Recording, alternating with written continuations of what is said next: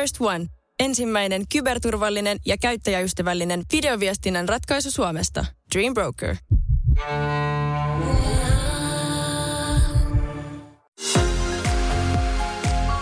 Moi, mun nimi on Taneli Rantala. Ja mä olen Jukka Joutsiniemi. Me ollaan Lifted. Tervetuloa kuuntelemaan Yksi hyvinvointi-podcastia.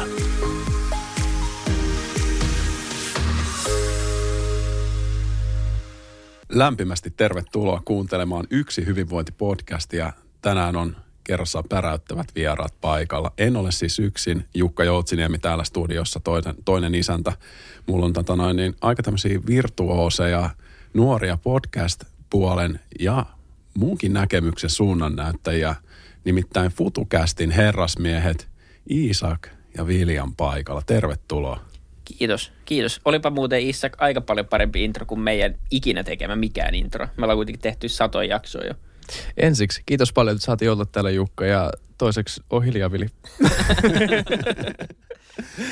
Joo, täällä on siis podcast-ammattilaisia. Voiko sanoa näin Iisak ja William? Eikö me vähitellen aleta olemaan? Tai silleen, että me, me jollain tavalla tehdään tätä kyllä niin tosissaan, että tämä tekemisen meininki alkaa olla sillä tasolla. Ainakin se vaatii sen, jos me halutaan tästä vielä niin kuin kehittyä, niin pitää alkaa ottaa tätä kunnolla.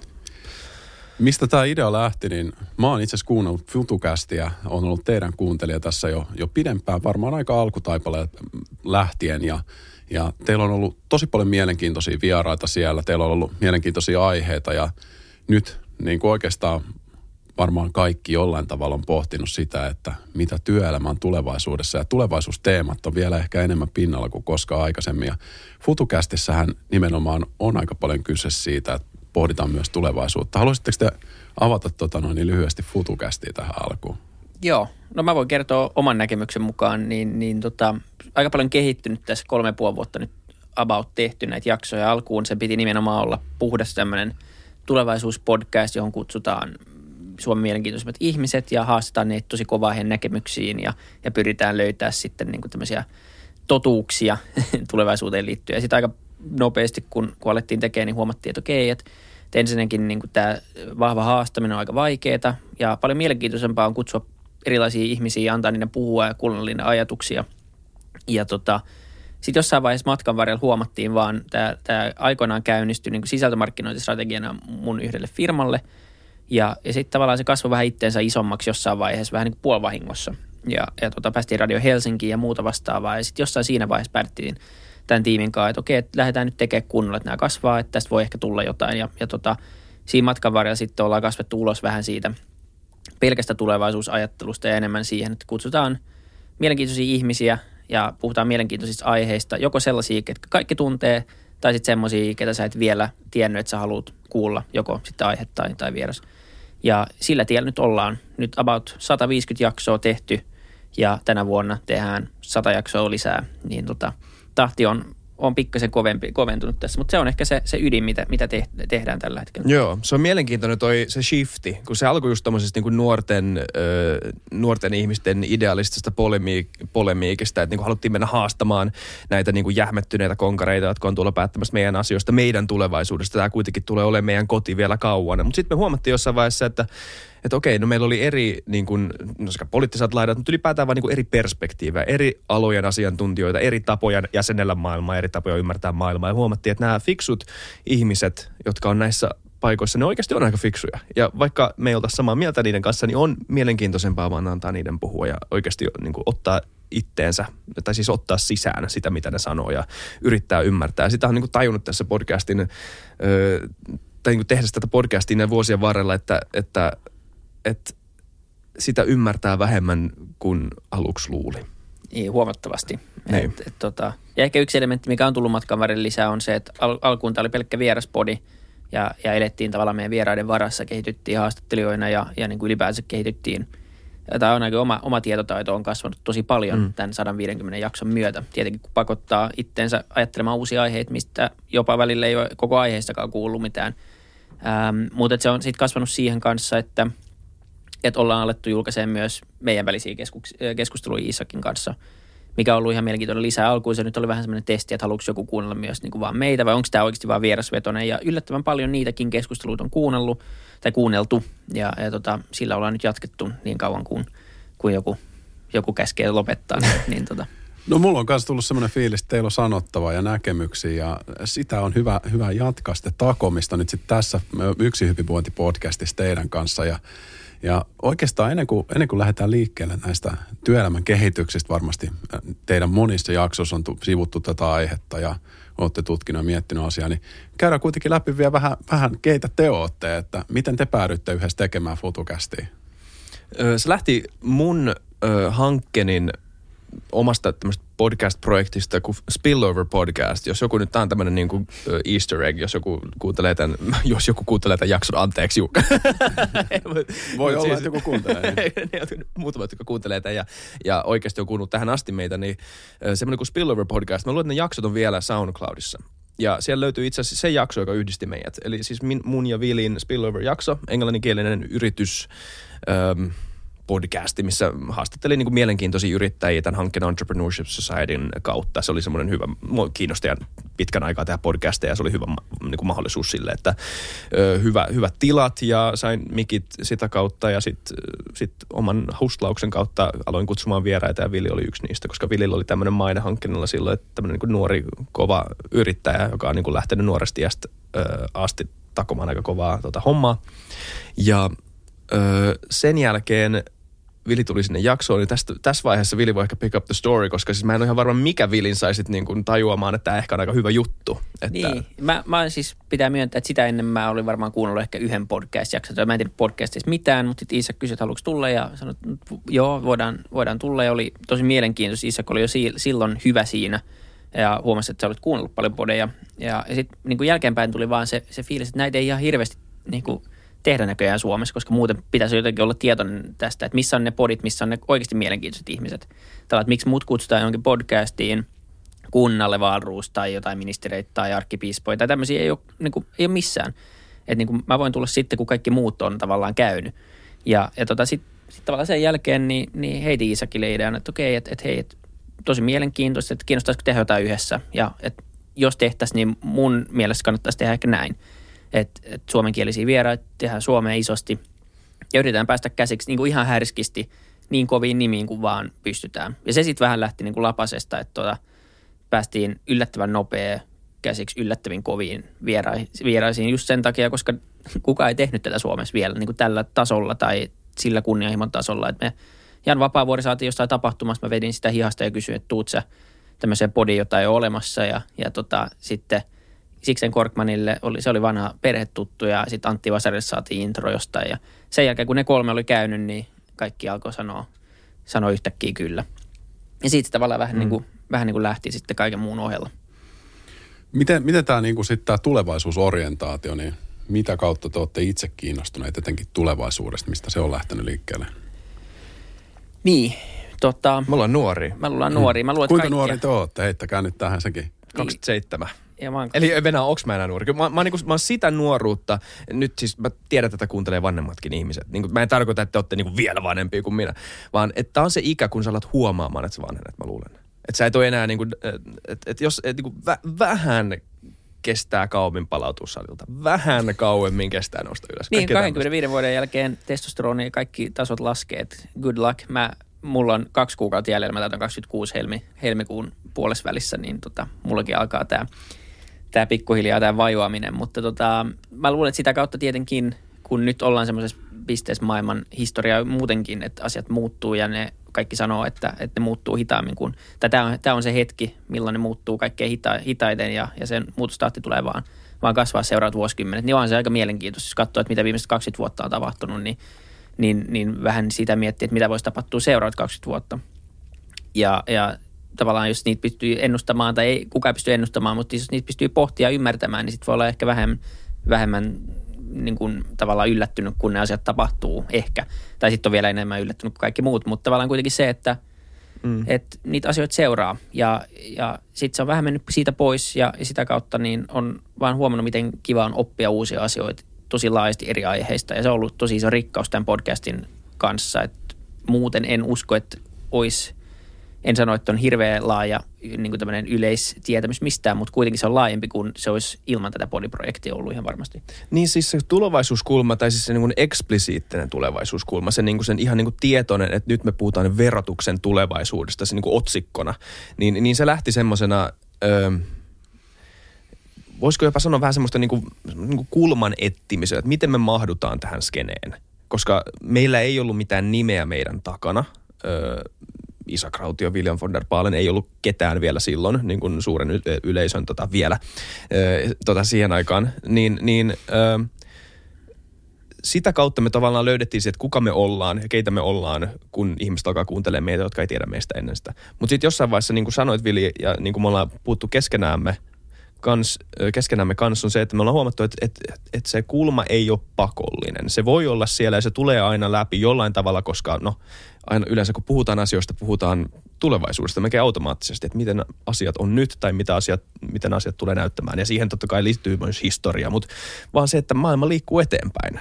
Että se jollain tavalla tulee aina esille siellä. Ja sitten tämä nuoruusaspekti kanssa, että niin kuin mä sanoin, tämä tulee olemaan meidän koti vielä kauan, niin me, meitä oikeasti kiinnostaa se, että mikä tulevaisuus tulee olemaan.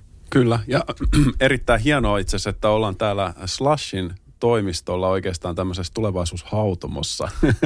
Voisiko näin sanoa, puhumassa näistä, näistä teemoista. Ja te olette täällä näin löytänyt tienne tänne, tänne että on niin kuin minä ja varmasti suurin osa meidän muista kuuntelijoista on jo vähän pidemmällä siellä Viljamin mukaan vajoamisessa. Sorry. mutta mutta tota noin, niin, ei, ei, ei se mitään. Niin mun mielestä hyvä ottaa nuorilta näkemystä – tulevaisuuteen ja yleisestikin nämä on just niitä aiheita, mitkä puhututtaa nyt.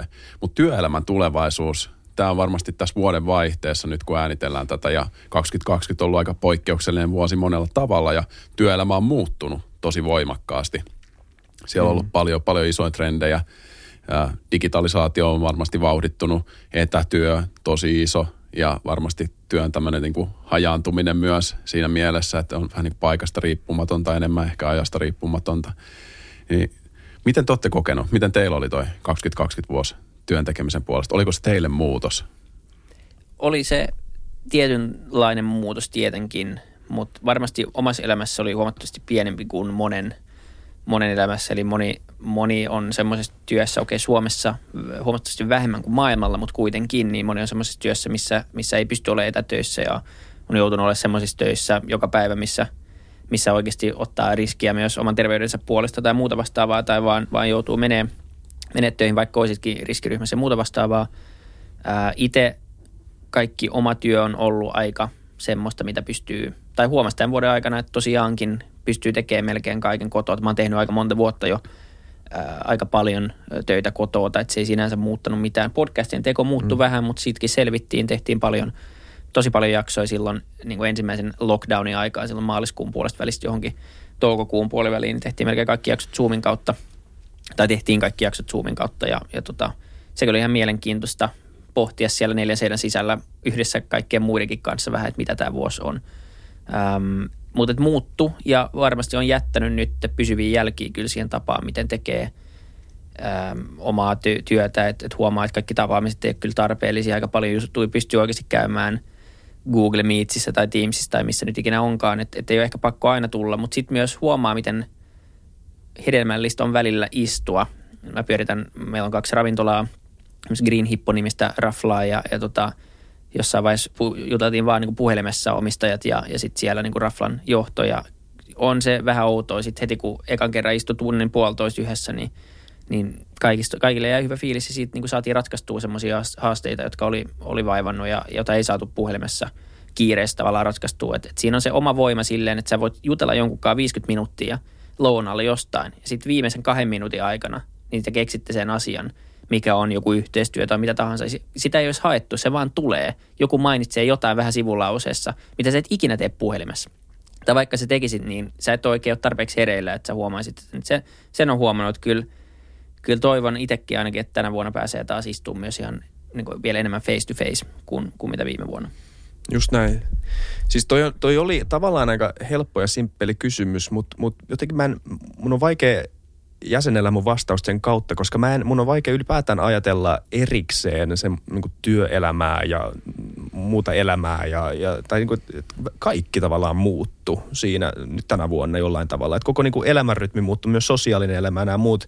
Ja ne muuttui jotenkin niin kuin synkissä toistensa kanssa. Että et, et, et, jos mä alan puhumaan sitten, miten mun työelämä muuttui tai työnteko muuttui, niin sitten niin kuin vääjäämättä pitää puhua siitä, että mit, minkälainen tämä vuosi on ollut ylipäätään. Ja, ja ja siinä on niin monta tasoa. Myös se, että niin kuin maailma on herännyt tämmöisestä niin kuin, turvallisuuden tunteesta, että kaikki on kontrollissa ja näin. Että, että, tota, että meillä on, tämä on nyt niin kuin rullaa eteenpäin nopeammin ja nopeammin ja tulee aina joka vuosi uusi iPhone ja nä- tälleen, mutta nyt yhtäkkiä niin kuin luontoäiti näytti, että, että me olla, asutaan niin kuin planeetalla, missä on, mikä on arvaamaton. Ja niin se oli yksi taso siitä ja sitten ö, tietenkin tämä niin kuin, no ei, ei se ole syystä, miksi vankiloissakin eristetään pahimmat rikolliset toisistaan ja se on niin kuin rangaistus. Et siis ei, eihän se tee hyvää loppujen lopuksi olla eristyksissä. Ja se, se niin kuin piti löytää jonkunnäköinen tapa olla sen kanssa ja tajuta, että tämä on nyt, tämä on nyt tämä, mä en halua sanoa sitä uusi normaali. Ja tota, mutta sanotaan näin, että, että mulla, on silleen, mulla oli silleen hyvä tilanne, että mä opiskelen vielä. Siis mä oon, se on mun niin kuin päätoiminen homma vielä. Eli mä oon nyt vikaa maisterivuotta siellä Köpiksessä opiskelemassa ja, ja se jotenkin antoi tilaa, öö, se oli, tämä aika oli sallivampi sen suhteen. Eli siis se opiskelu ei sinänsä kärsinyt siitä ja, ja niin ne opiskelurutiinit öö, oli ihan toimivia tämän karanteenin ajan. Öö, mun, mun tekniikat ei ole kauhean mielenkiintoisia herää aamulla ehkä vähän myöhemmin kuin normaalisti syö aamupala ja tekee hommia. Et siis jotenkin siihen pääsi siihen rytmiin aika nopeasti. Mutta mut, et se ei ole niinku se mielenkiintoinen osa sitä. Se mielenkiintoinen osa sitä, että mitä kaikki muut on se, että mit, mitä ihmettä tämä on tehnyt meidän maailmalle ja ylipäätään ihmisille. Se on niinku se, mikä muuttuu. Kyllä, kyllä joo. Tosta kyllä hyvä, hyvä aasinsilta suoraan siihen, että mielenkiintoista te olette nyt sanoitte 150 jaksoa tehnyt ja teillä on huippunimi ollut podcastissa ja olette päässyt yhdessä iteroimaan myös siellä ja puhutte tulevaisuusteemoista paljon, niin jos katsotaan eteenpäin niin kuin semmoisella, pysytään semmoisessa muutaman vuoden perspektiivissä, 1-3 vuotta, niin miten te näette, että miten työelämä, mitkä tulee olemaan semmoisia muutoksia, trendejä, mitkä tulee olemaan niin kuin voimakkaita työelämässä teidän mielestä seuraavina vuosina? Joo, aina se on aina, riski kuulostaa erittäin tyhmältä kolmen vuoden päästä, kun ennustaa, mutta, mutta mennään kuitenkin mukaan. Ähm, ja se on tietenkin vaikea sanoa, mutta et, ehkä siinä on kaksi aspektia. Yksi aspekti on se, että nyt hoidetaan koko ajan, että kaikki muuttuu tosi rajusti ja tämä on, on se katalyytti siihen ja niin, niin varmaan on tietyssä määrissä. Sitten on kyllä varmasti myös aika vahva kaipuu semmoiseen tietynlaiseen ää, vanhaan tapaan tehdä duunia. Ja jos saisi niinku tämmöinen paras mahdollinen – skenaario ehkä olisi se, että mikään ei muutu niin rajusti, mutta me pystytään näkemään tämän kautta, että okei, meillä on niin digitalisaatio vauhdittunut, me pystytään oikeasti ne viisi turhaa kokousta päivässä pitää puhelimella, ne on puolet lyhyempiä, tämmöiset corporate governance-hommat, jos pitää papereita pitää pyöritellä, niin, niin ei tarvitse enää mennä bussilla kaksi tuntia toimistolle, istua siellä jossain tunkkaisessa huoneessa kolme tuntia, ja mennä taas kaksi tuntia kotiin, vaan sä voit hoitaa puhelimella ne asiat. Tai sä voit olla, niin kuin sanoit, sä oot ollut etätyössä Lapissa. Nämä on tosi hyviä muutoksia. Ehkä se, mikä se todistaa, on se vaan se, että No A, se todistaa tietenkin se, että se on nyt teknologisesti ensimmäistä kertaa mahdollista, tai se on ollut ehkä viimeiset 50 vuotta, ja se on vaan helpompaa koko ajan. Mutta B, se todistaa vaan sen asian, että firmat on loppupeleissä kuitenkin vaan kokoelmia ihmisiä, jotka on kokoontunut samaan brändisateenvarjon alle tekemään hommia, koska siitä saa rahaa tai se firma edustaa niitä arvoja, mitä itse – ajattelee, että edustaa ja, sitten jotenkin ajattelee, että se on se tapa muuttaa maailmaa. Ja, ja sehän on niin tosi tervetullut muutos, että sä pystyt tekemään mistä tahansa, koska se, se tuntuu vähän oudolta, että tosi tehokas yhteistyö tai toimiva firma vaatisi, se, että, tai vaatisi sen, että kaikki tulee samaan paikkaan joka päivä.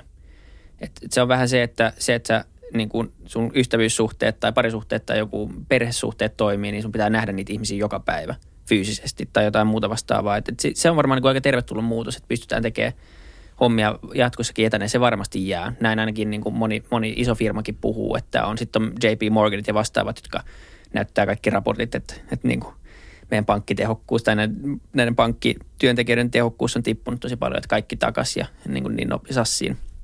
Et ei varmaan kaikki firmat lähde tähän, mutta se saattaa olla aika iso kilpailuetu monelle firmalle, jos sä pystyt tarjoamaan sitä etätöitä Lapissa ja, ja sitten ehkä on, on niin kuin viisi kertaa kuussa kokoonnutaan jossain tai kerran kuussa, tai sitten ei kokoonnuta yhtään, se, se homma toimii virtuaalisesti täysin, täysin hyvin, ja joku joku sitten väittää, että noita kulttuuria ei voi rakentaa silleen, mutta mä luulen, että se on vähän, se ei varmaan pidä paikkaansa, että se, se firma, tai se, niin kuin tietyt firmat voi, voi, voi varmaan pärjätä silleen, sitten on myös sellaisia organisaatioita, jotka vaatii vähän enemmän läsnäoloa ja semmoista asiakkaiden olo, kanssa olemista ja muuta vastaavaa, mutta se varmaan muuttuu, ää, muuttuu kyllä hyvään suuntaan ja se olisi se hieno, hieno asia. Ää, siinä – Haluatko sanoa jotain tähän väliin? No, napataan tosta kiinni. Mennään, mennään tuossa to, teemassa vähän aikaa. Joo. Ja siis, äh, mä, mä olisin lä- lähestynyt tätä eri kulmasta, koska siis noi on niinku, mulla ei mitään niinku vastaan sanottavaa tohon.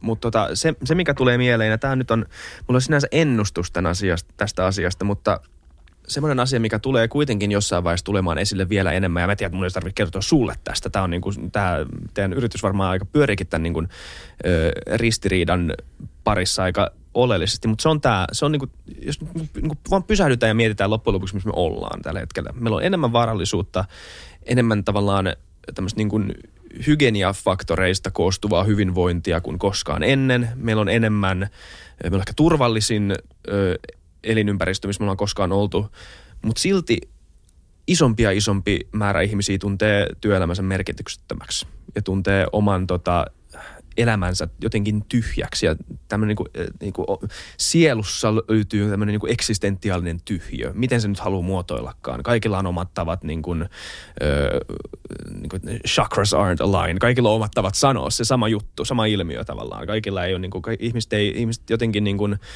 ainakin mä, mä luulen, että ihmiset niin kuin puhuu samasta asiasta, mitä ikinä termiä ne käyttääkään sillä. Ja, ja mikä ikinä se niin kuin, ö, filosofia on se, mitä kautta ne sitä peilaa sitä niiden omaa niin kuin jonkunnäköistä, ö, ö, en mä tiedä, tyhjötä jollain tavalla. Ja, ja, ja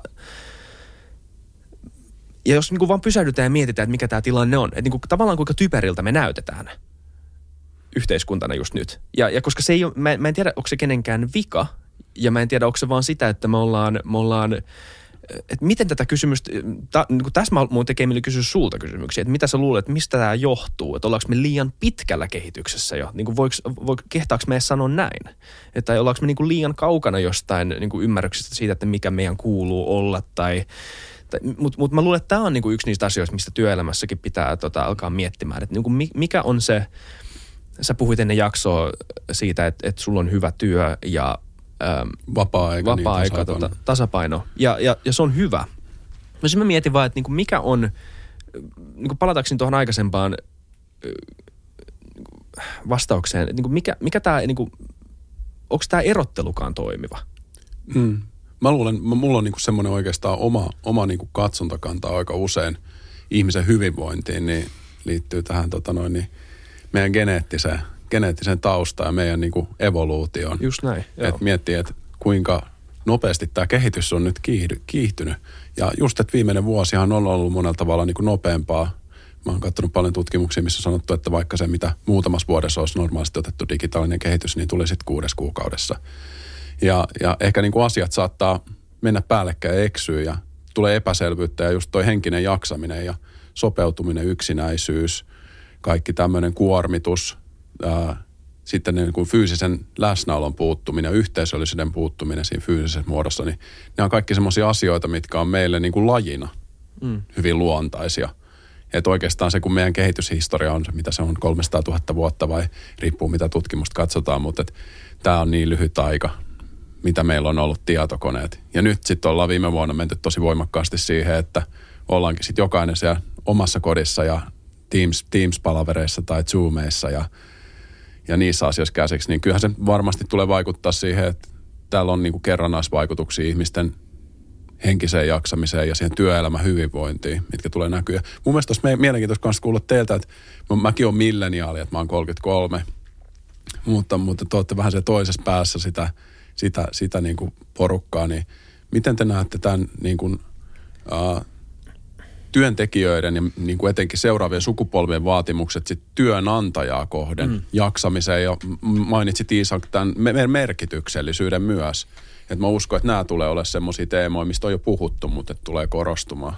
Joo, tämä on tosi, niin kuin, tämä, tämä on jännä ristiriita, mitä mä mietin itsekin, että miksi tämä sukupolvi, mä en tiedä, onko zoomerit meitä vielä tota, nihilistisimpia, tälleen niin jollain, joltain niin tämmöiset luoteen piirreltään, mutta sitten samalla merkityksellisyys on, tota, on, on tosi tärkeässä roolissa, ja niin haluaa tuntea itsensä niin kuin osaksi jotain isompaa kuin itse on ja näin, ja, ja se on niin hauska, mä en tiedä, onko se ristiriita vai onko se niin syy ja seuraus, että onko tämä, niin kuin, tuleeko tämä just siitä, että, että, tota, että Öö, niin, me ollaan tultu tähän maailmaan niin kuin todella onnekkaina. Ja, ja sitten me ei ole ehkä ihan, meillä on vielä koodattu, meillä, me, meillä ei ole sitä niin kuin softaa, jolla me käsitetään se, että miksi me ollaan ansaittu tämä kaikki ehkä. Tai että, että mikä, mikä tämä juttu on ja mistä tämä, miten tämä menee eteenpäin, mikä on mun rooli tässä kaikessa isossa ja ö, isossa kummallisessa. Niin, niin, mut sit, ja sitten toisaalta koska maailma ei ole todellakaan valmis. Ja meillä on isoja, isoja, isoja ongelmia. Isompia ongelmia kuin, kuin monella muulla sukupolvella aikaisemmin. Ehkä isoimmat ongelmat, tosi abstraktit tavallaan ilmastonmuutos ja muut tämmöiset asiat, mihin monet, monen niin työn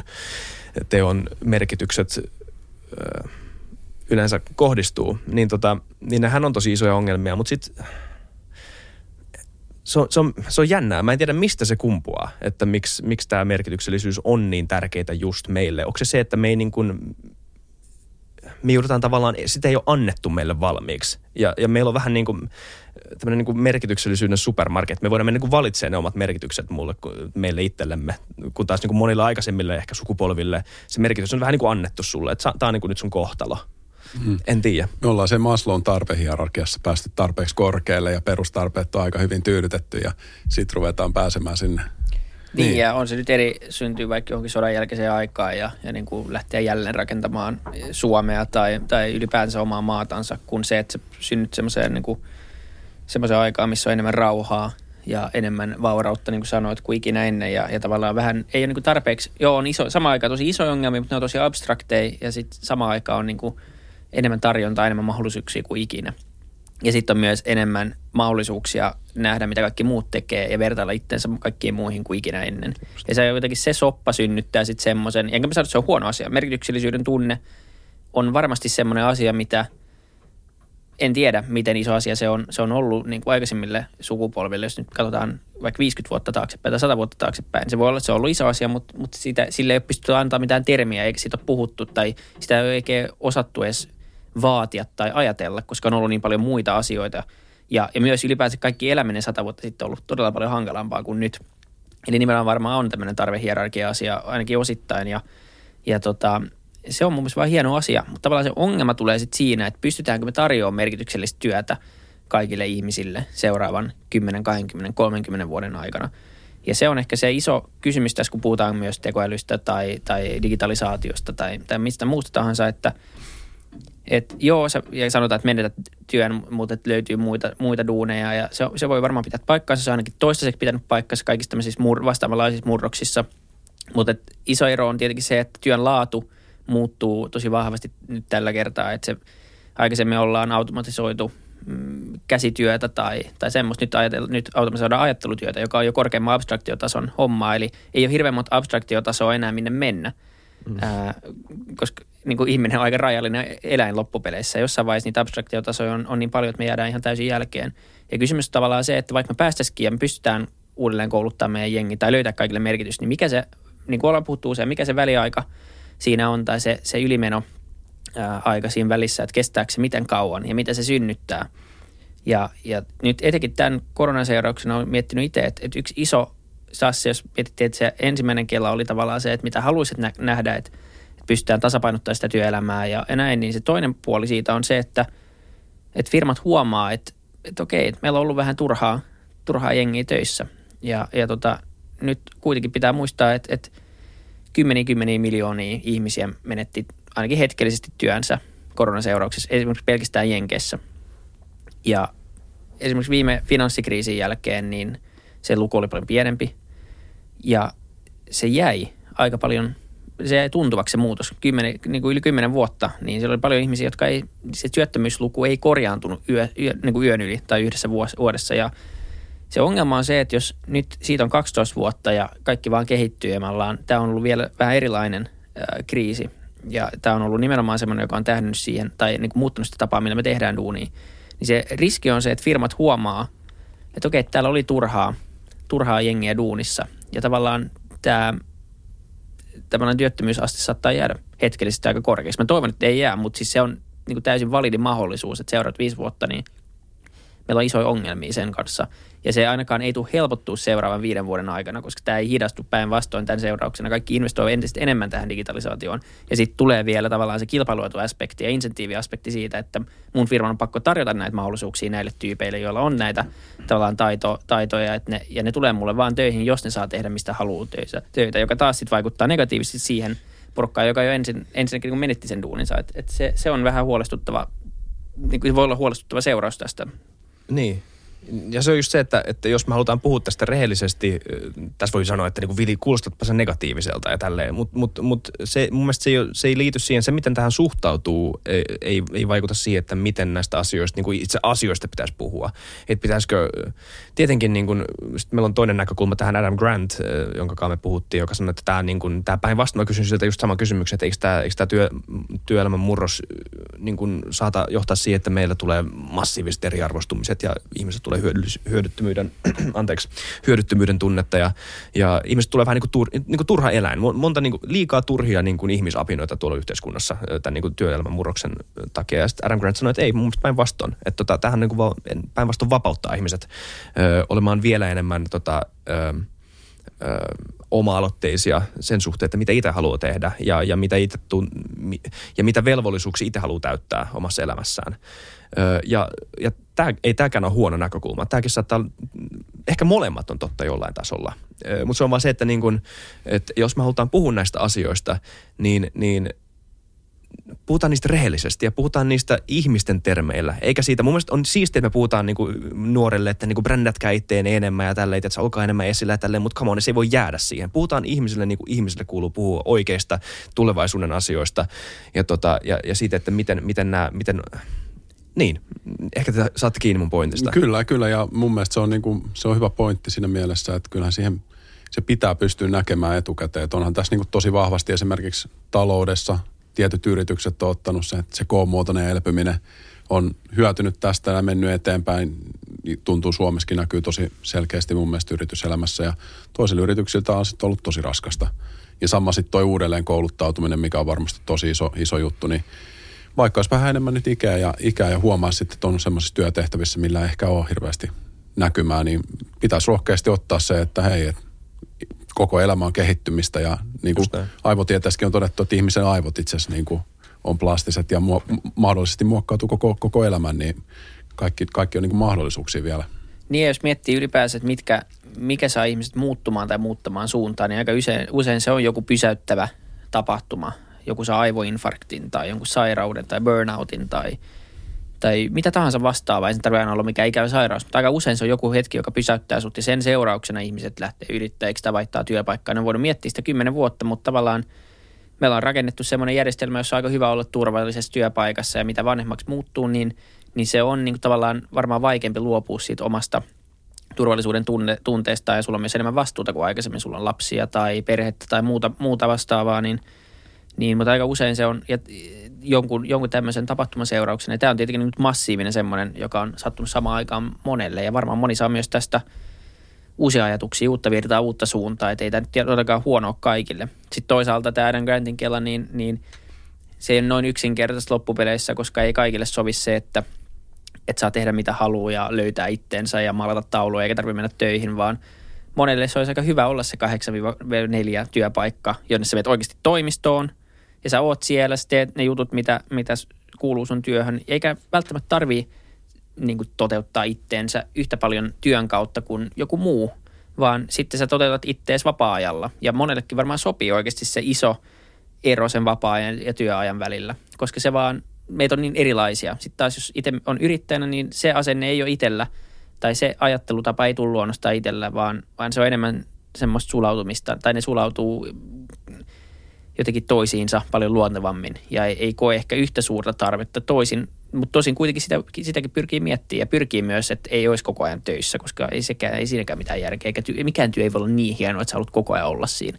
Niin, se on just se, että kun tässä kolme ko- korkeakoulutettua milleniaalia puhuu näistä, niin se niin väkisin vähän menee tämmöiseksi. Ja sitten niin unohtaa sen, että ihmisiä on kuitenkin erilaisia ihan luonnostaan. Se on kyllä totta.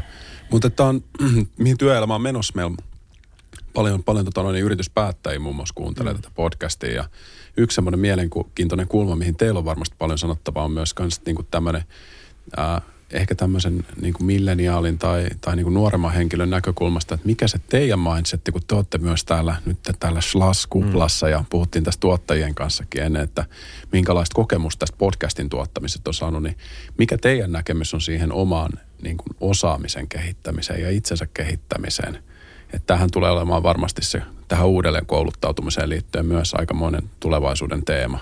Että ymmärretään sitä nuoria siinä myös. Niin, ja siis, niin, no mä, siis se on ylipäätään se on varmaan tärkein taito, mikä voi olla työelämässä keneltä tahansa seuraavan 10 tai 20 tai otetaan vaikka mitä tahansa. Et se on varmasti se asia, jota me tullaan tarvitsemaan kaikista eniten. Ja se ei tietenkään pelkästään koske milleniaaleja tai – tai meitä nuorempia tai meitä, se koskee ihan yhtä paljon myös meitä vanhempia. Et, et Harari on kirjoittanut, että et sä joudut ehkä, jos sä nyt menet työelämään, niin sä joudut vaihtaa ei pelkästään työpaikkaa, vaan kokonaan uraa niin 3-4 kertaa sun työuran aikana. Ja se on aika iso muutos siihen, että, että sä menit samalle tehtaalle 30 vuotta putkeen ja teet samaa hommaa joka päivä. Ja, ja en usko, että se sopii kaikille. Ja siihen pitää luoda järjestelmät sekä niin kuin kansallisella tasolla, että niin koulutusjärjestelmää pitää uusia, jotta se vastaa enemmän sitä, mutta myös antaa valmiudet ihmisille, henkiset valmiudet jotenkin saada tai niin kuin pystyä, pystyä ylipäänsä oppimaan uutta. Ja, ja meidän pitää oikeasti oppia oppimaan ja, ja sitten vähemmän keskittyä ulkooppimiseen ja muuta, muun vastaavaan ja, ja pystyä, pystyä ehkä saamaan semmoiset tai rakentamaan semmoiset identiteetit myös, mitä ainakin itse pyrkii, että se ei olisi liike, se on vaikeaa, mutta että se ei olisi ihan liian sidoksissa siihen, mitä tekee duunikseen just sinä hetkenä. Ja siinä mielessä yrittäjä on kivempi titteli kuin, että mä oon markkinoija tai mä oon koodari. Vaikka sekin on aika yleisluontoinen. Sitten mä voin olla myös front-end devaaja tai joku arkkitekti tai mitä tahansa semmoista niin enemmän, mitä enemmän niche sä meet, luulen, että sitä kovempi identiteettikriisi sulla tulee olemaan jossain vaiheessa – en tiedä. Ja kuulostaa ehkä taas vähän pessimistiseltä, mutta taas jos on yrittäjä, niin mä voin yrittää sadalla eri alalla mun työuran aikana. Enkä mä koe, että se muuttaa mua ihan hirveästi henkilönä, että onko mä ravintola-alalla, teekö mä podcasteja vai onko mulla rakennusfirma tai onko mulla nettikauppa. Mä oon kuitenkin, niin kuin, mä teen samaa duunia siinä pohjalla, mä luon jotain uutta. Ja se on ehkä se, että niin kuin Perttu Pölösen kanssa puhuttiin uuden työelämän titteleistä ja se oli ehkä enemmän tämmöinen ajatusapuväline kuin semmoinen se, että sun pitää oikeasti olla joku – keskustelija tai mikä, mikä ikinä näitä kaikki titteleitä on. Mutta se oli mun mielestä hyvä pointti, joka ehkä tavallaan ottaa tämän, tämän saman näkökulman huomioon, että elle, jos me, tai meidän pitää saada, meidän pitää pystyä muuttamaan meidän identiteettejä sille, että ne olisi vähemmän sidoksissa siihen, siihen duunin tekoon. Ja sitä kautta mulla sä oot myös avoimempi kehittää itseäsi ja ottaa uusia haasteita vastaan. Ja, ja tota, sitten tietenkin on vaan semmoista teknisempää on se, että sä oot utelias. Me tehdään podcasteja just siitä syystä, että voi oppia uutta ja kehittyy niin kuin itse, tai kehittää itteensä, niin, niin tämmöisiä aspekteja varmaan kuuluu tähän. Just näin. Joo, mäkin muutama vuosi sitten niin, vähän niin kuin opiskelujen alkuvaiheessa päätin jo, että, että ei, ei, ei ole mitään järkeä kouluttautua mihinkään tiettyyn ammattiin. Et se, se niin kuin lakkas olemasta se goal. Ja mä ehkä siinä vaiheessa mä olin onnekas, koska mulla ei varsinaisesti ollutkaan semmoista titteliä, mitä mä halusin. Se oli enemmänkin, mutta sitten se jotenkin kirkastui se ajatus siitä, että okei, mä tiedän, missä mä oon hyvä. Mä tiedän, missä mä voin kehittyä.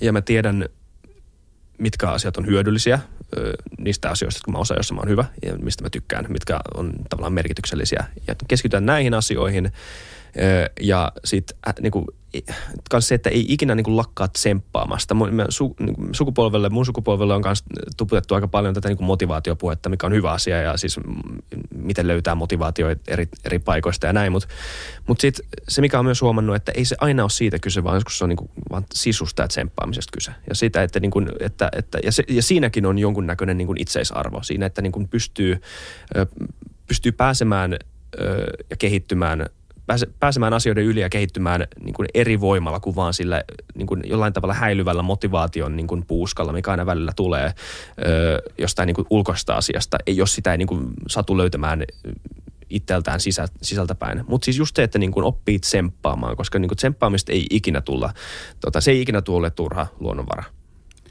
Joo, on mielenkiintoista. Me esimerkiksi tehdään paljon itsensä johtamisen valmennuksia organisaatioille ja huomataan sitten, että niin kuin monissa isommissa organisaatioissa tänä päivänä osataan esimerkiksi ajatella sitä, että tämmöinen itsensä johtamisen kehittäminen organisaatiossa, niin se on ihan semmoinen niin kuin työelämätaitona tosi kriittinen myös, että jos joku ihminen lomautetaan jostain organisaatiosta ja joudutaan irtisanomaan pahassa tilanteessa, niin se on hieno, hieno taito tulevaisuudessa siinä, että pystyy työllistymään uudestaan. Semmoisia yleistaitoja, mitä tarvitaan. Mun mielestä sulla oli Isak hyvä, hyvä, hyvä tapa niin kuin jäsennellä sitä, että miten sä kehität sitä suomaa osaamista. Että se itse tuntemuksen kautta – ja se on ihan varmaan totta, että toisaalta tämä persoonallisuus sit liittyy myös tähän uudelleen kouluttautumiseen aika paljon. Joillekin ihmisille semmoinen tota noin, niin uuden oppiminen ja heittäytyminen ja mukautuminen on luonnostaan paljon vaikeampaa. Mutta tässä tulee varmasti olemaan, tässä olisi paljon hyviä yrityspaikkoja pojat muuten, tota noin, niin, että autettaisiin ihmisiä uudelleen kouluttautumaan sitten niitä vähän senior, seniorimpia ihmisiä. Niin ihan varmasti. Ihan varmasti. Se tulee olemaan niin kuin just se, se voi olla pysyvä ongelma tai se voi olla tämä just tämä väliaika tai tämmöinen ylimenokausi, joka jos voi olla aika massatyöttömyyttäkin pahimmassa tapauksessa. Mä toivon, että se ei kaikki tule samaan aikaan, vaan se on semmoista, että se voi olla muutamia kymmeniä vuosia, se voi olla, että se, se tavallaan baseline sille työttömyydelle nousee hetkellisesti, ja, mutta että se ei kaikki tule samaan aikaan. Tai sitten se ei nouse, sitten me voi olla työttömyys menee kohti nollaa kohta, mä olen täysin väärässä. Mä toivon tietenkin näin, että, että kaikki on ihan, ihan mahdollista, mutta, mutta ainakin se, että, että tota, on valmis muutokseen, niin mä luulen, että se on, se on ihan, ihan hyvä henkisesti ää, tavallaan valmistautua siihen ainakin, että, että tota, muuten tulee, tulee pienenä shokkina kyllä monelle. Mm. Ja tässä on niin kuin sinne, tästä puhutaan niin monesti eri kulmasta ja niin monella eri asenteella, mutta musta on niin kuin hyvä ja, raikasta niin kuin käydä läpi näitä asioita niin kuin hyvän ja huonon kautta, koska on ihmisiä, jotka niin kuin valitsee lähtökohtaisesti jo, että millä asenteella lähtee puhua työelämän tulevaisuudesta, kun taas pointtihan on just siinä, että me, va, me tiedetään vaan ne trendit. Me ei oikeastaan voida, niin, tosi, se on tosi tosi monimutkainen asia ja siihen liittyy tosi tosi monimutkaisia niin kuin kehityskulkuja. Niin tota, sen suhteen kannattaa olla vaan rehellinen ja sitten siihen päälle laittaa se, että mitä siihen reagoi. Ja mun mielestä aina, ikinä ei kannata, ö, ikinä ei kannata luovuttaa sitä ajatusta, että rakkaus voittaa lopulta. Tämä on joku uusi hippiliike. Se on hyvä, mä pidän kanssa tuosta kiinni. Mutta puhuttiin merkityksellisyydestä mm. ja mä uskon, että tekin olette varmasti erittäin merkitys, tota noin, niin driven, tälleen jos englanniksi saa käyttää, niin ihmisiä, niin mitä semmoista positiivista muutosta te haluatte itse omalla urallanne, jos voidaan puhua tällaisesta työuratermistä, tai seuraavina kymmeninä vuosina ajaa, ajaa eteenpäin tässä työelämässä? No toi on tosi mielenkiintoinen kysymys ja mitä on pohtinut itse jo aika kauan ja ehkä ottanut vähän pragmaattisemman lähestymistavan itse siihen. Mä miettinyt, okei, että milloin pystyy auttaa ja saamaan isointa muutosta aikaiseksi. Niin se on siinä vaiheessa, kun osaa jotain – ja se voi olla, että se on väärä kulma, mutta mä oon aina miettinyt, että mitä enemmän mä osaan, mitä enemmän tunnen ihmisiä, mitä enemmän mä tiedän ja mitä enemmän mulla on var- niin kuin mahdollisuutta esimerkiksi kerätä rahaa jonkin projektiin, niin sen isompaa ja tuntuvampaa muutosta mä voin saada aikaiseksi. Niin tämä ensimmäinen 10-12 vuotta omaa yrittäjätaipaletta on ollut aika pitkälti vaan testaamista, eri asioiden tekemistä. Jotkut niistä on toiminut ja kasvanut isoiksi jutuiksi ja jotkut, jotkut on jossain ideatasolla vieläkin ja jotkut ei onnistunut ja niistä on luovuttu. Ja, ja jotenkin miettinyt koko ajan, että jossain vaiheessa, niin kuin sanotaan viiden vuoden sisällä, nyt tulee se hetki, kun tulee keskittymään vähän enemmän yhteen asiaan kerrallaan. Ja se on ollut aika luonteen vastaista tähän, tähän mennessä, mutta se on ollut myös osittain tarkoituksen mukaista, että on saanut rönsyillä ja tehdä kaikkea. Ja jengi miettii, että jos keskittyy vain yhteen asiaan, niin mieti, miten iso se voisi olla. Ja aina sanon, että päinvastoin, että mikään näistä asioista ei olisi tällä tasolla, ellei mä tekisi kaikkea sitä, mitä mä teen nyt. Ja, mutta että jossain vaiheessa se, että pystyisi fokusoimaan oman energiansa ainakin melkein sataprosenttisesti yhteen asiaan, niin, niin mä oon miettinyt, että kyllä se seuraava firma, ää, tai siinä vaiheessa perustettava firma on semmoinen, joka ratkaisee aidosti jonkun globaalin ongelman. Mutta se ei tuo ole mikään hyvän tekeväisyysfirma, koska mä uskon tosi vahvasti siihen kuitenkin samaan aikaan, että sulla on tämä merkityksellisyyskeskustelu ja sitten sulla on insentiivikeskustelu. Ja suurin osa ihmisistä ei ole puhtaita hyvän, teke, niin kuin hyvän tekijöitä, vaikka me haluttaisiin ehkä, että ne on. Siksi ihmiset tekee tällä hetkellä mobiilipelejä eikä ratkaise ilmastonmuutosta. Vähän karrikoiden. Mutta tavallaan tosi paljon on fiksuja ihmisiä, jotka voitaisiin laittaa äh, ratkaisee paljon isompia ongelmia, mutta, mutta tavallaan ne tavat ja ne firmat, joista siellä sektorissa pyörii, ei ole tarpeeksi mielenkiintoisia tai tarpeeksi ehkä semmoisia organisaatioita, mitkä nämä vaikka pelifirmat on. Jos sä pystyisit perustaa modernin, mielenkiintoisen organisaation, jossa saat tehdä fiksujen ihmisten kanssa työtä joka päivä sen eteen, että sä ratkaiset vaikka sitten jonkun aspektin ilmastonmuutoksesta tai pakolaiskriisistä tai luot järjestelmän, jolla koko Afrikka saa tai kaikkein, niin kuin, kaikkein köyhimmät kohdat jossain niin kuin Saharan ympäröiviltä alueilta saa niin kuin vettä, puhdasta vettä koko ajan. Tämmöisiä asioita, mitä tahansa se onkaan, niin olisi se ihan älyttömän innostavaa. Ja, ja se on ainakin oma suunta, mihin on menossa. Ja sitten on miettinyt, että jos sen saisi onnistumaan, niin, niin sitten se seuraava luonnollinen askel on se, että äm, perustaa tämmöisen, mä oon miettinyt monta vuotta jo käänteistä venture capital-rahastoa, jossa yleensä venture capital-rahastossa raha menee ideoiden luoksi. Mutta jos sulla olisi samassa rahastossa sekä ideat että rahat, ja sä etsisit vaan tekijöitä, eli sä olisit tämmöisen matchmaking, se olisi vähän niin kuin Y Combinator, mutta sulla olisi ideat, ja sitten sä vaan tekisit tiimejä siellä, jotka, ja sitten sulla ne business-ideat on nimenomaan vain semmoisia, jotka ratkaisee jotain isoja ongelmia. Tai ei tarvitse olla edes niin isoja, ne voi olla pieniä, mutta ne voi olla tosi arvokkaita lokaalisti. Ja sit sä soitat Iisakille, että Iisak, että tulla tähän meidän tämmöiseen treeni, treeniohjelmaan. Että täällä on niin 50 muuta yrittäjää tai semmoisia, joita kiinnostaa niin maailman parantaminen tai kehittäminen just tämmöisellä menetelmällä. Ja sitten sieltä mentäisiin semmoisen ohjelman läpi ja sitten löydettäisiin, että Iissakin sä saat kaksi tyyppiä sun tiimiä. Ja teillä on ihan eri taustat, eri syyt tehdä, mutta te teette kuitenkin, kaikki haluatte tehdä just sitä ideaa. Sitten teet yhdistetään, saatte siitä rahastosta sekä sen idean, että ne niin kuin ensimmäisen rahoituskierrosten rahat, että sitten sen firman niin markkinointi ja HR ja legal ja wellness ja kaikki resurssit käyttöön. Niin mä luulen, että jos joku pystyisi monistamaan niin hyvien firmojen tekemisen ja ikään kuin kaupallistaa sen rahastomaisesti, niin – se on ollut se, se, on niin kuin se oma unelma tällä hetkellä, mutta siihen, sitä ei voi tehdä 25-vuotiaana välttämättä vielä, vaan se vaatii, vaatii tietyn polun, että siihen pääsee. On ihan loistava vastaus. Mä en halua välttämättä täydentää tätä. Mielestäni on ihan hyvä. Mutta kun tuohon kiteytyy niin kuin aikuistuminen. Tuohon kiteytyy se, että nuorena meillä on ajatuksia siitä, että mikä, mi, mitä maailma, miltä maailma tulisi näyttämään ja, ja mitkä on meidän omat ideaalit ja miten me halutaan niin kuin tuoda impactia tai mikä tämä termi nyt onkaan, mitä ihmiset kaikki aina käyttää. Ja sitten sit vähitellen aikuistua ja ymmärtää, että okei, no maailma toimii tietyillä tavoilla. Ja, ja sitten sulla on niin kuin valinta, että haluanko mä, mä jähmettyä siihen, että no, okei, maailma vaan nyt vaan toimii näin ja, ja, ja antaa sen asian olla – tai sitten jotenkin niin kuin jäsenellä se silleen, että ymmärtää, että okei, maailma toimii tälleen ja nämä on nämä insentiivistruktuurit ja nämä on nämä järjestelmät ja nämä on nämä rakenteet, nämä on nämä perinteet, jotka, niin kuin, jotka on tässä maailmassa, jotka on ollut täällä kauemmin kuin minä. Ja, ja se, että se aikuistuminen jollain tavalla ei ole, ei ole sitä luovuttamista, mitä tein ajatteli, vaan se on asioiden uudelleen ymmärtämistä, kunhan ei, ei, ei niin, kunhan muistaa, että ainakin tämä on henkilökohtaisesti tärkeää, että kunhan ei, niin kuin, ei unohda niitä, että mistä se alun perin lähti ja, ja, ja mitkä ne omat niin kuin, tavallaan ne arvot oli. Mutta just tämä, niin kuin se mun mielestä ihan niin kuin, todella hyvin, että et, et jo, vähän tämmöinen niin utilitaristinen ajatus siitä, että niin kuin ehkä joutuu tekemään kompromisseja sen suhteen, että miten asioita tekee. Ja ehkä niin kuin suunnitelma, että niin kuin, tie on harvoin suora. Mutta mut, tota, mut just näin, just näin, että et siis... Öö,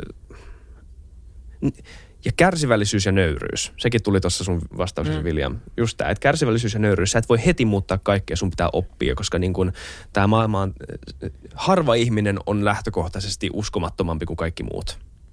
Joo, me joskus myöskin pohdittiin, tota, että mikä on semmoinen täydellinen aloittajan mindsetti kavereiden kanssa tällä vähän huumorilla, niin se olisi kärsivällinen, nöyrä, mutta erittäin kova itseluottamus.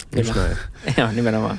Joo, tosi hyviä ajatuksia pojat. Meillä on hei muutamia tämmöisiä vakiokysymyksiä, mitä mä aina kysyn, niin aloitetaan siitä ehkä hauskemmasta teidän päässä, että mitä haluaisit kertoa kymmenen vuotta sitten itselle, eli, eli kymmenen vuotta nuoremmalle itsellesi vinkkinä?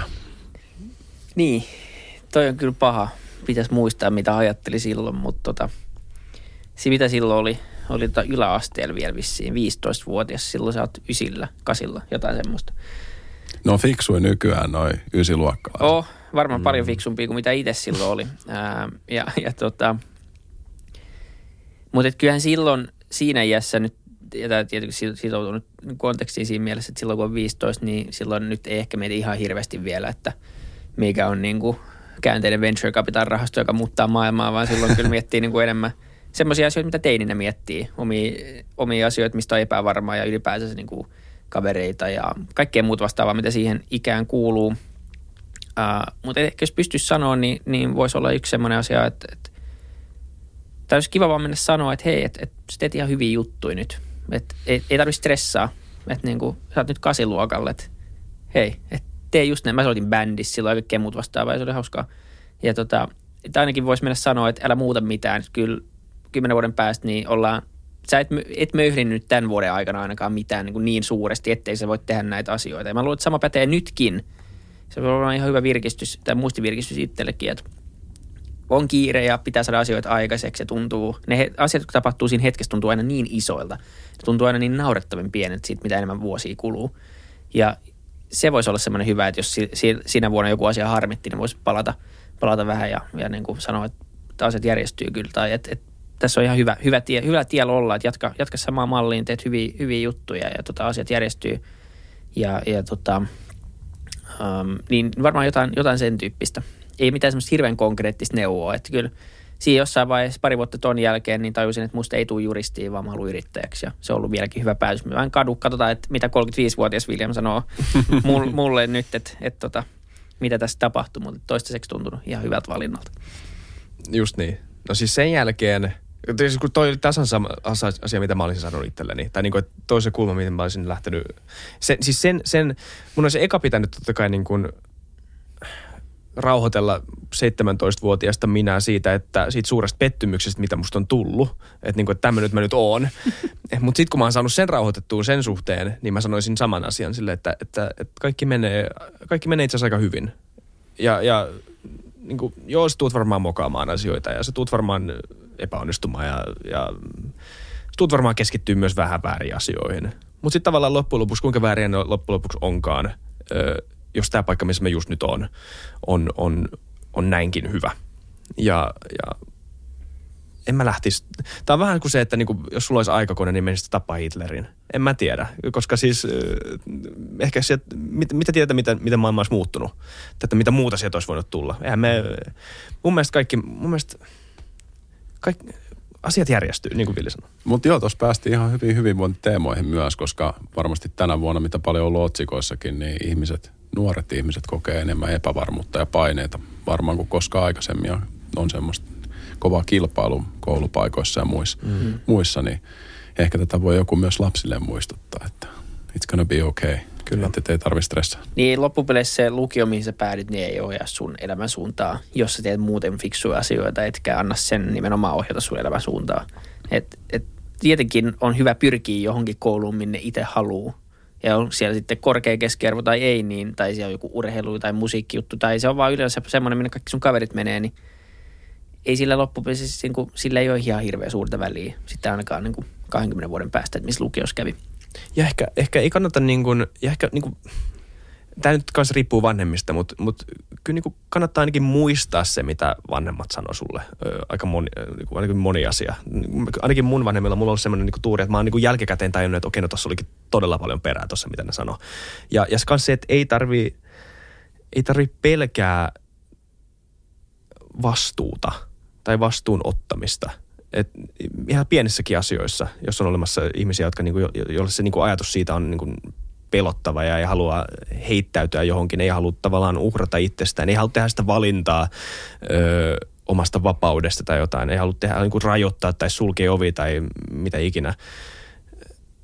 Sen voi aloittaa ihan pienestä, mutta mut ei tarvitse pelkää sitä vastuuntuntoa, koska siis sitä, sen pitää, sitä pitää kuitenkin jossain vaiheessa tehdä jos haluaa elää niin kuin merkityksellisen elämän tai, tai mitä tahansa, mutta mut me tiedän, että se alkaa pienestä nuorilla ihmisillä. Ja, ja, ja siitäkään ei tarvitse ottaa stressiä, etenkin jos on nuori, mutta, mutta se, se, sitä ei pidä pelkää. Se on, se on hyvä asia loppujen lopuksi. Joo, mulla on toinen vakiokysymys. Tämä on ehkä vähän helpompi. Mikä on semmoinen päivittäinen hyvinvoinnin tapa, josta et haluaisi luopua, mikä on ollut sulle tärkeä?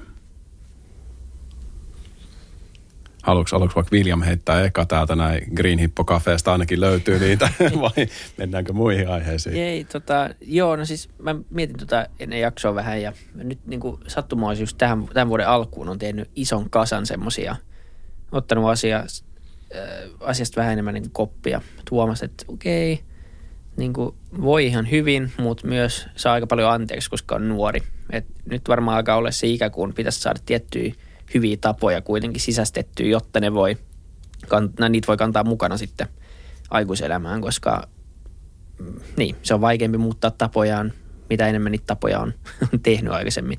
Mutta ehkä semmoisia, mitä nyt tässä on koko ajan tehnyt, niin mä pyrin joka ilta laittaa ruokaa, jos mä en syö hipossa. Ja, ja, tota, ja, ja sitten niin oikeasti laittaa alussa saakka ruokaa tyttöystävän kanssa ja katsoa jotain sarjaa tai niin kuin vaan jutella. Ja niin kuin vähän pysähtyy ainakin hetkellisesti siihen päivään.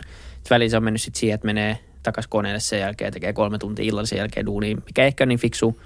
Ja välillä se menee siihen, että siihen pystyy pysähtyä. Ja tänä vuonna ehkä ottanut nyt semmoisia vähän isompia harppauksia, että pyrkii oikeasti. Ja nyt ollaan, tätä, tämän jakso on nautettu viides päivä tammikuuta, niin tässä niin kuin, ei voi sanoa, että onko onnistunut, mutta ainakin mitä pyrkii tekemään tänä vuonna on, on huomassa esimerkiksi, miten paljon scrollaa kännykkää turhaan. Ja ei se mikään niin uusi kenellekään, mutta se, että siihen oikeasti tarttuu ja siitä pyrkii luopuun, niin se on yllättävän vaikeaa. Niin Instagram-appi on poistettu, kaikki someäpit poistettu kännykästä ja, ja tota, ylipäänsä laitettu notifikaatiot pois. Vähän jo mennyt meille ohi nolosti jo tässä ekojen päivien aikana, mutta ei se haittaa, koska se, se huomasi, että jos screen time kännykällä on ollut joku 4-5 tuntia, niin sitten yhtäkkiä kun se on tunti-kaksi ja ne on vain työjuttuja, niin se on aika hyvä asia. Ja ne kaikki peilaantuu. Mun iso missio tälle vuodelle on nukkua paremmin.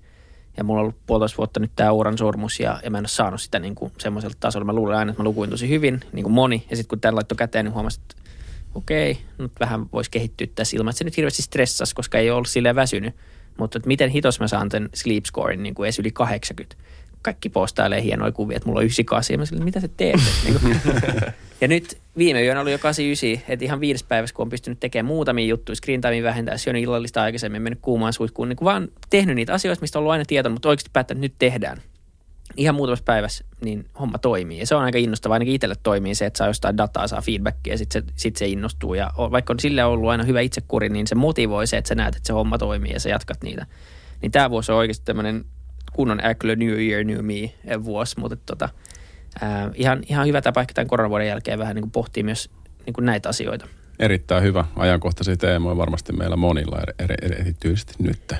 Mitä Isak? Öö, no tämmöisiä perusjuttuja, niin kuin lukee jotain joka päivä, öö, tekee jotain fyysistä joka päivä, olisi taas kävely. Mutta nämä asiat tulee aika luonnostaan muutenkin. Mutta ne, ja ne on semmoisia, mä en tiedä tuleeko ne luonnostaan vai onko ne vaan tapoja, mitkä on syntynyt pitkän toiston jälkeen. Koska mä muistan kyllä, että on jaksoja, milloin niitä ei ole tullut, tullut tehtyä niin säännöllisesti. Ja sitten on myös hyvä, tai semmoinen ylimalkainen periaate, ja tämä on klisee, mutta kaikki kliseet on kliseitä, koska ne on niin tosi, että ne on tullut kliseitä. Ja se on äh, tämä kuka se nyt alun perin sanoi, onko se Aristoteles, niin kuin kohtuus kaikessa. Ja kohtuus kaikessa on se briljantti juttu, kun se kuulostaa tosi tylsältä kohtuus kaikessa, niin kuin, niin kuin ihan kaikessa vai Mutta siinä on sisäänrakennettu se insight, että kohtuus kaikessa, myös kohtuudessa. Ja se, on, se tekee siitä niin kuin noista kahdesta asian täydellisen. Ja et, et pitää muistaa se, että päivittäiset hyvinvoinnin tavat, joo, ne on hyviä juttuja, mutta, mutta ei pidä stressaa myöskään siitä, jos niitä ei ole ihan päivittäisiä koko ajan. Todellakin. Mm. Hyvä lisäys. Toistuu useimmiten. Joo, just näin. Loistavaa. Hei, ilmeisesti erityisesti FutuCastin kuunteleminen on se paras paikka seurata teitä. Mistä muualta teitä voi seurata? No tota, somet just laitettu pois, mutta LinkedInin, LinkedIn on ehkä se, missä itse yrittäjänä pyrkii olemaan puolaktiivinen edes välillä postaa. Että tota, oikeastaan missään muussa Futucastia pystyy seuraamaan sitten kaikissa somekanavissa. Meidät, meidät löytyy ihan Futucast nimellä ja, ja muut löytää LinkedInistä nyt periaatteessa pelkästään. Joo, No mä oon tota Sörkän Alepallaa, joka tiistaina. Ei, tota, no siis sama, kyllä, mut voi jäädä LinkedInissä. Mulla on yksityinen IG-tili Isak Rautio, mutta kyllä nyt voi seurata, jos on kiva tyyppi.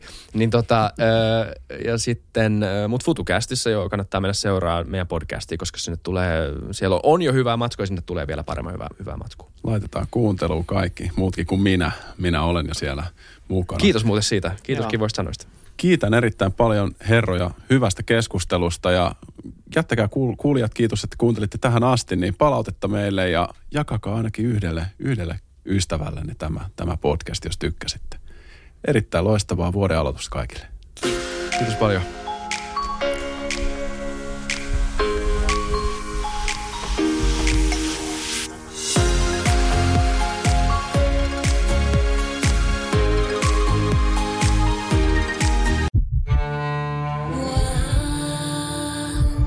First One. Ensimmäinen kyberturvallinen ja käyttäjäystävällinen videoviestinnän ratkaisu Suomesta. Dream Broker.